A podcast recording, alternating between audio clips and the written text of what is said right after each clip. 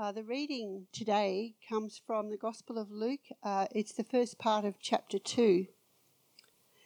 In those days, Caesar Augustus issued a decree that a census should be taken to the, of the entire Roman world. This was the first census that took place while Quirinius was governor of Syria, and everyone went to their own town to register. So Joseph also went up from the town of Nazareth in Galilee to Judea, to Judea, to Bethlehem, the town of David, because he belonged to the house and line of David. He went there to register with Mary, who was pledged to be married to him and was expecting a child. While they were there, the time came for the baby to be born, and she gave birth to her firstborn, a son. She wrapped him in cloths and placed him in a manger because there was no guest room available for them. And there were shepherds living out in the fields nearby, keeping watch over their flocks at night. An angel of the Lord appeared to them, and the glory of the Lord shone around them, and they were terrified. But the angel said to them, Do not be afraid. I bring you good news that will cause great joy for all the people. Today, in the town of David, a Saviour has been born to you. He is the Messiah, the Lord. This will be a sign to you. You will find a baby wrapped in cloths and lying in a manger. Suddenly, a great company of heavenly hosts appeared with the angel, praising God and saying, Glory to God in the highest heaven, and on earth peace to those on whom his favour rests. When the angel had left them and gone into heaven, the shepherds said to one another, Let's go to Bethlehem and see this thing that has happened, which the Lord has told us about.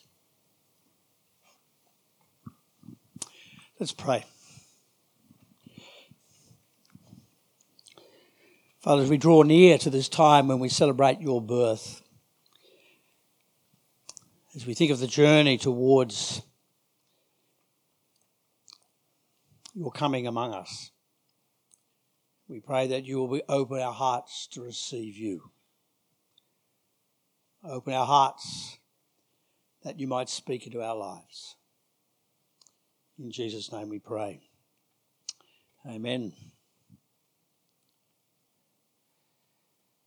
When Judy and I were uh, living in Broken Hill, each Christmas we would set off with the rest of the family, a 13 hours road trip, heading off to Sydney to spend time with our families. Some, sometimes we left before Christmas Day, while on other times we headed off on Boxing Day, but we'd mostly travel the distance in one day. In the early part of that, we had two children. As the time went on, and our time there, we had three children.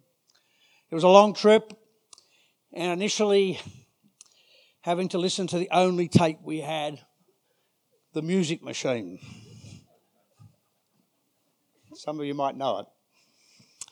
At times there'd be fights, there'd be arguments about the temperature in the car, or the brother and the sister crossing the imaginary line on their part of their space. You can all identify with it. And of course, the regular question over and over again we all hear it on our road trips of our kids, which is, are we there yet? The question that I'm wondering for you this Christmas are you there yet? Are you there yet? Because Christmas has always been about two journeys. It's been about God's journey to you, to us, and about our journey to God. We often sing the carol, Joy to the world, the Lord has come, let earth receive her King. But very often when we look at this story, a king doesn't look like any kind of particular royal welcome for a king, does it? It doesn't seem as if royalty's been born and when God made his journey to us, everything about his birth was unexpected.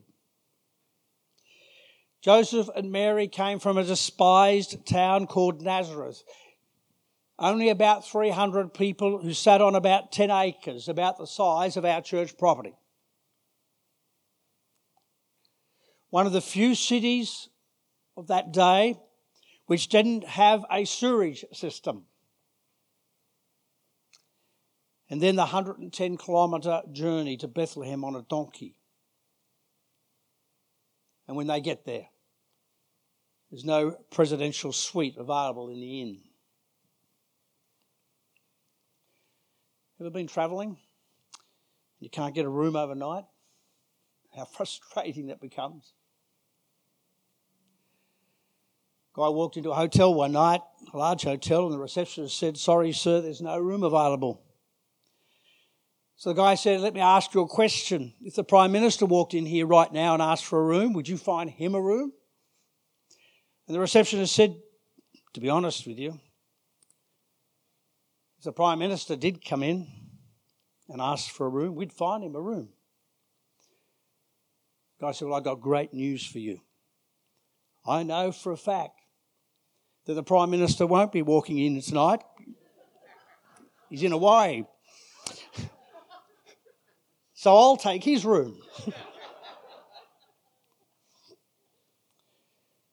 well, Jesus was born in a stable because there was no room. An animal shed, a barn. Over the years, we've kind of romanticised the stable. We sing about it as a picturesque scene with the cattle lowing. In other words, there was a cow in the delivery room. It was born to an unwed teenager. There was no doctor to deliver his baby, but only the rough, calloused hands of this carpenter. You see, everything about God's journey to us is unexpected and surprising.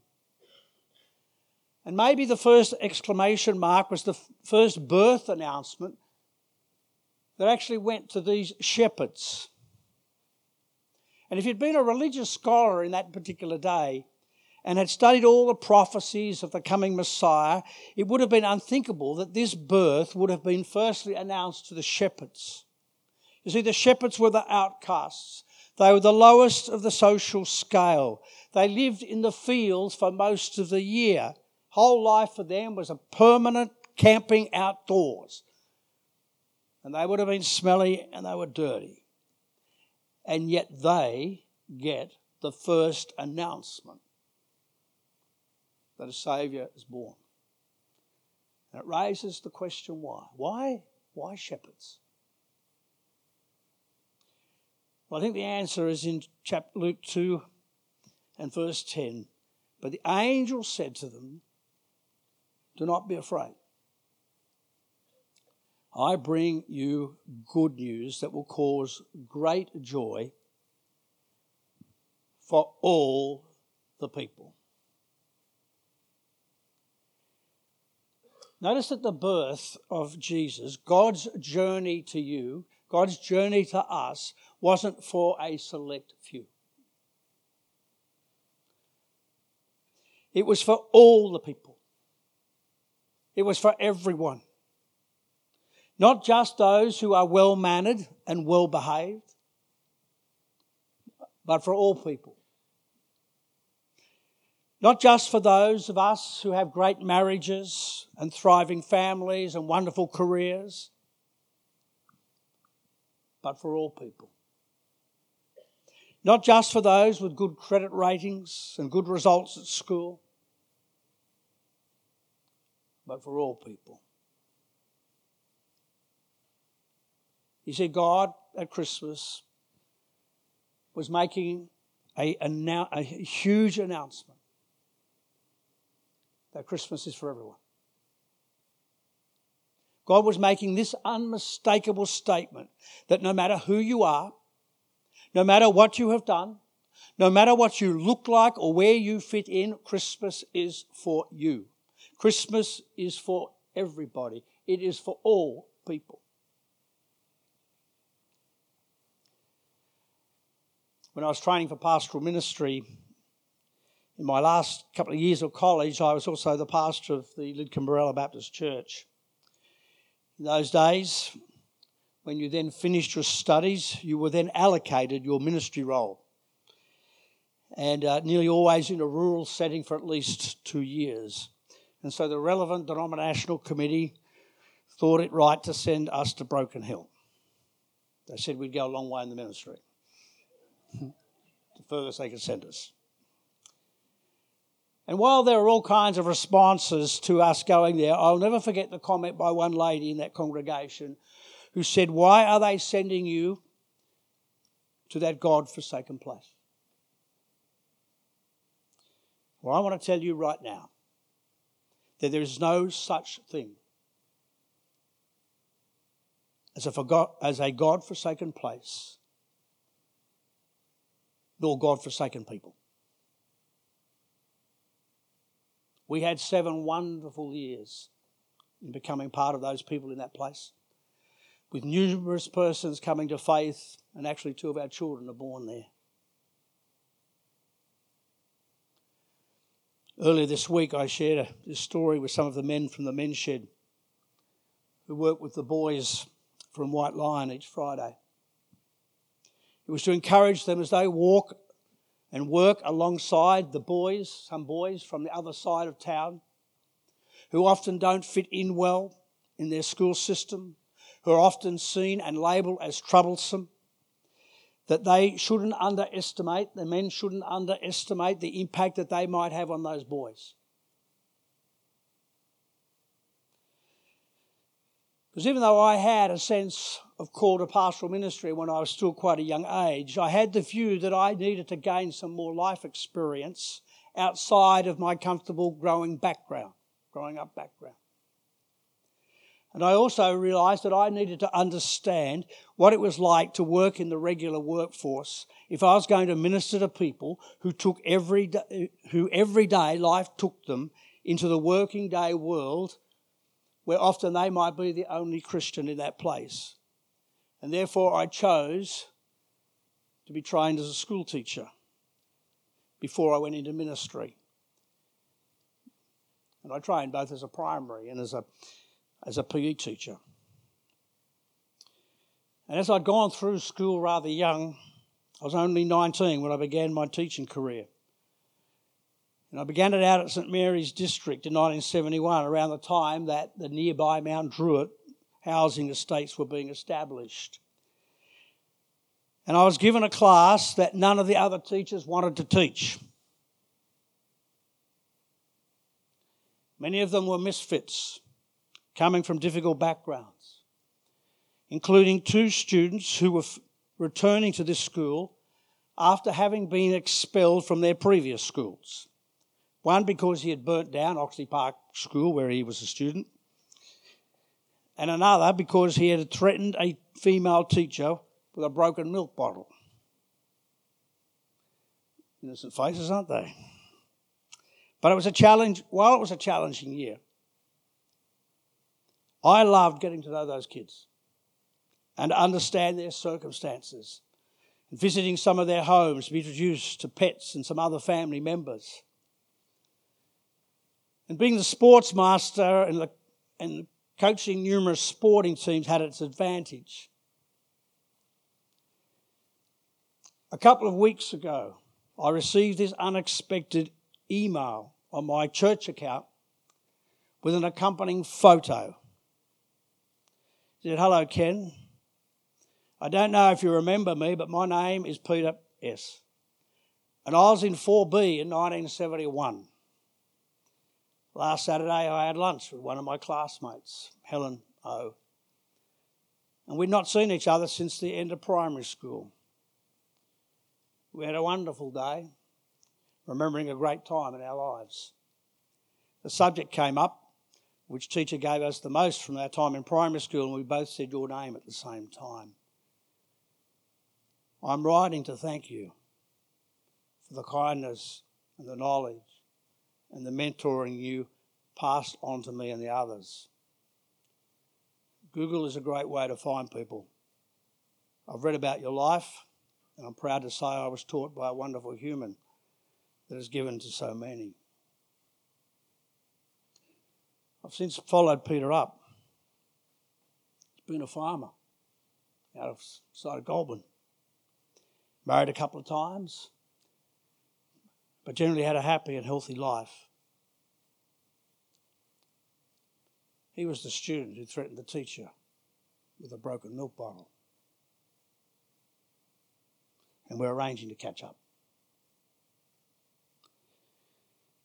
The good news of Jesus isn't that Christmas is for a selected few, it's for everyone, including the people of Broken Hill and the kids whom others might reject. For God so loved the world, He gave His only Son. It's for wise astrologers who come from the east bearing extravagant gifts. And it's for poor, humble shepherds who would have had very little to give. Christmas is for everyone. And at Christmas, God was making un, an unmistakable statement. He was saying, I will leave the highest high throne room in heaven and I will come down to the lowest low of a, in a manger in a stable. And in so doing, he was communicating that I will go any distance, I will pay any price, I will make any sacrifice, I will endure any pain in order to love you. Because Christmas is for everybody, it's for all people. It is for you who are young and it is for you who are old. It is for you that have a PhD and for you who can barely wait to get out of year 10. It's for those of you who live off Centrelink. It's for those of you who have large incomes and assets. It's for, it is those for those. It is for those of you who are single right now. It's for those of you who are married. It's for those of you who go to work in business suits and high heel or high or high heels.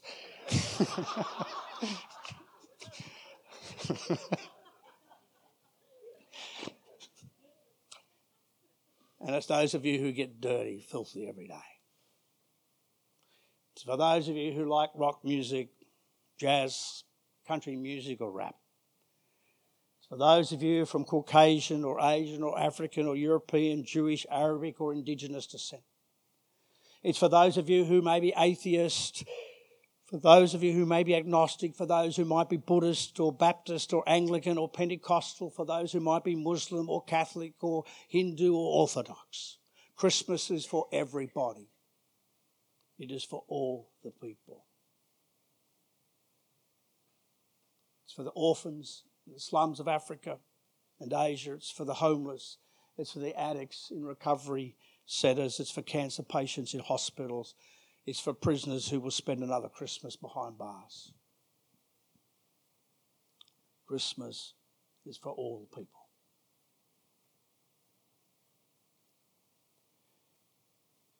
Jesus said, Revelations 22 and verse 17 the Spirit and the bride say, Come. Let anyone who hears this say, Come. Let anyone who is thirsty come. Let anyone who desires drink freely from the water of life, because Christmas is for everyone. Christmas is about two journeys God's journey to us and our journey to God. You know, when the announcement was made to these shepherds that a Saviour had been born, their initial reaction wasn't joy. We read that they were terrified. It was fear. And often that's how spiritual journeys begin. What on earth's going on? They were terrified, the scriptures say. Who would be terrified with this angel turning up with this news? And then this choir of angels in the sky with Dolby surround sound singing, Glory to God in the highest. You see, one of the things I appreciate about these shepherds is that once they got over their initial fear, they said, Hey, let's go and see this thing that has happened. Let's go and investigate ourselves. You see, spiritual journeys always begin with exploration. I mean, I've heard some skeptics say to me, come on, a virgin birth, God in the flesh, the Christmas story, it's really a nice seasonal folklore. But I don't think I could ever believe something like that. But actually, when you dig deeper with people, you discover that they've never really done their own deep, sincere, personal exploration to look at the evidence.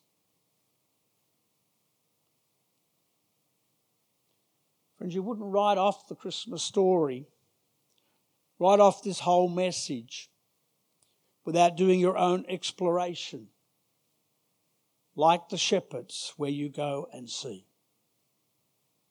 Because the Bible says that all those who diligently seek for God will find Him if they seek Him with all their heart.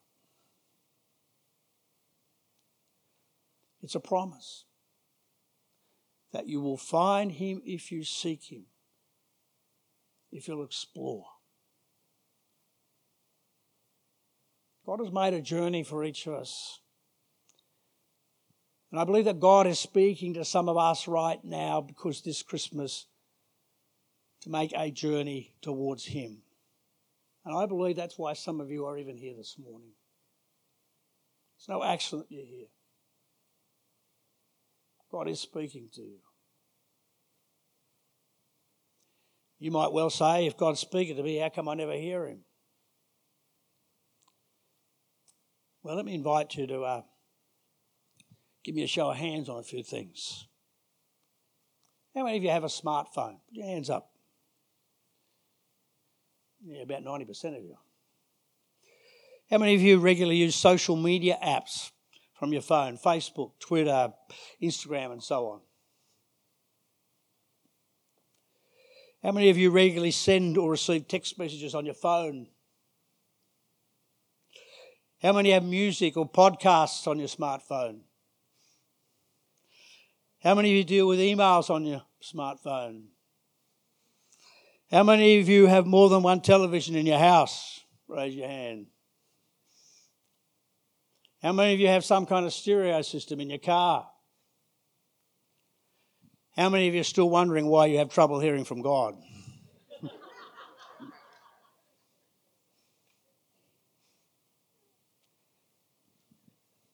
Sometimes I picture God up there in heaven saying, Do you hear me? Do you hear me now?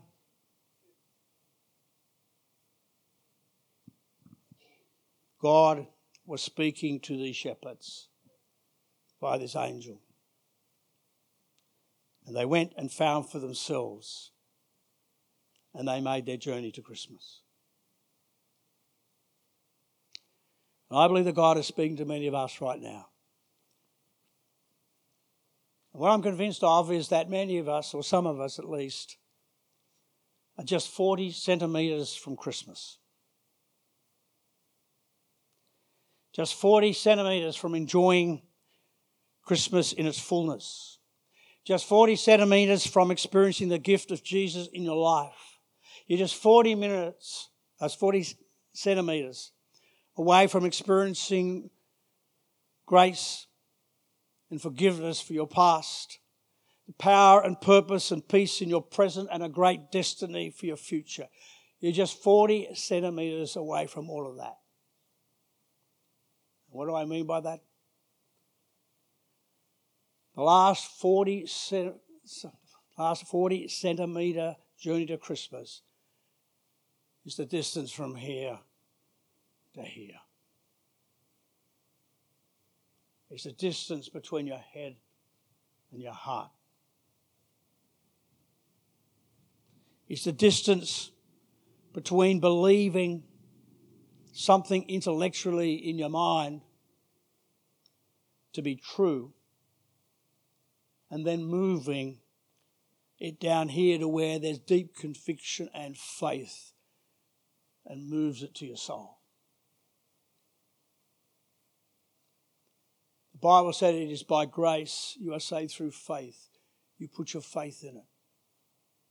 It's not just a folklore, it's not just a story.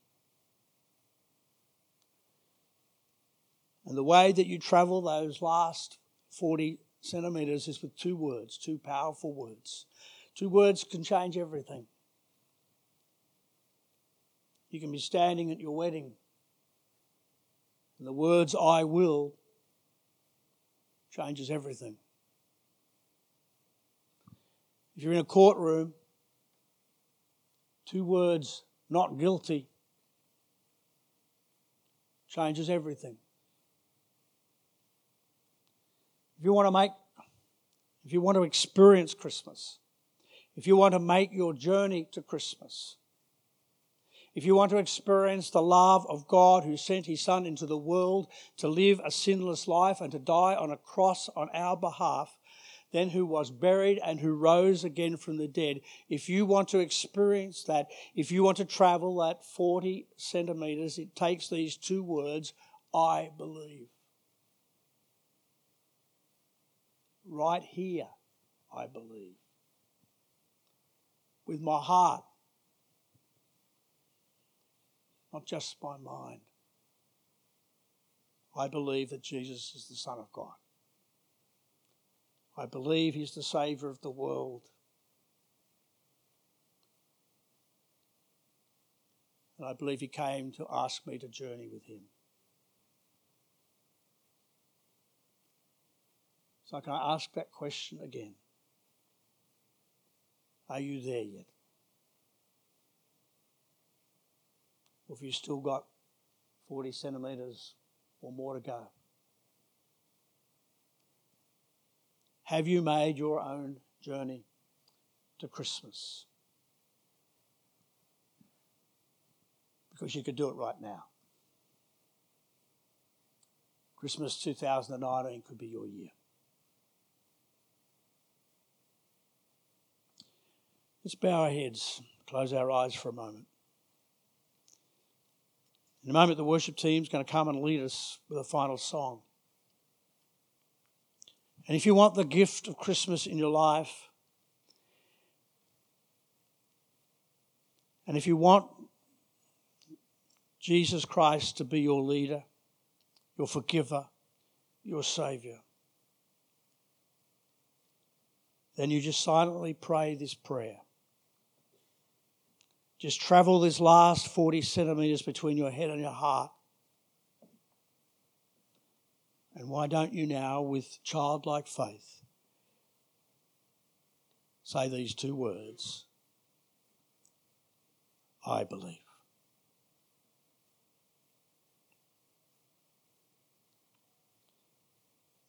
Our Heavenly Father, I thank you for the journey of Christmas. I thank you that you came our way, that you loved our world so much.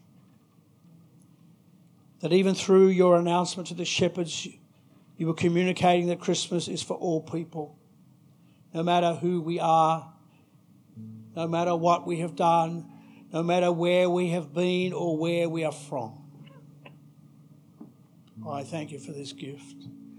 I thank you this morning for those who have had the courage and the humility to just say and pray those two words, I believe, and travel those last 40 centimetres to you.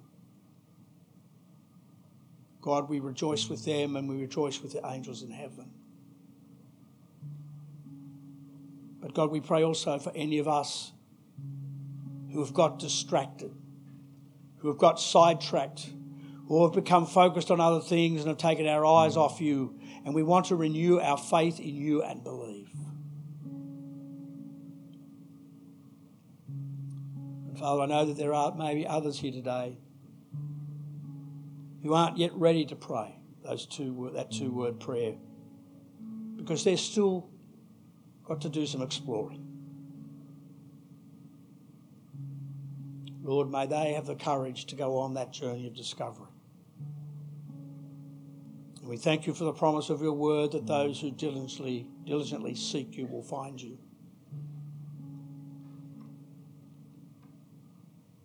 Father, thank you. Thank you for being a God who is with us, who walks with us through all the circumstances that we go through in life. And so we lift our prayers in Jesus' name and for his sake.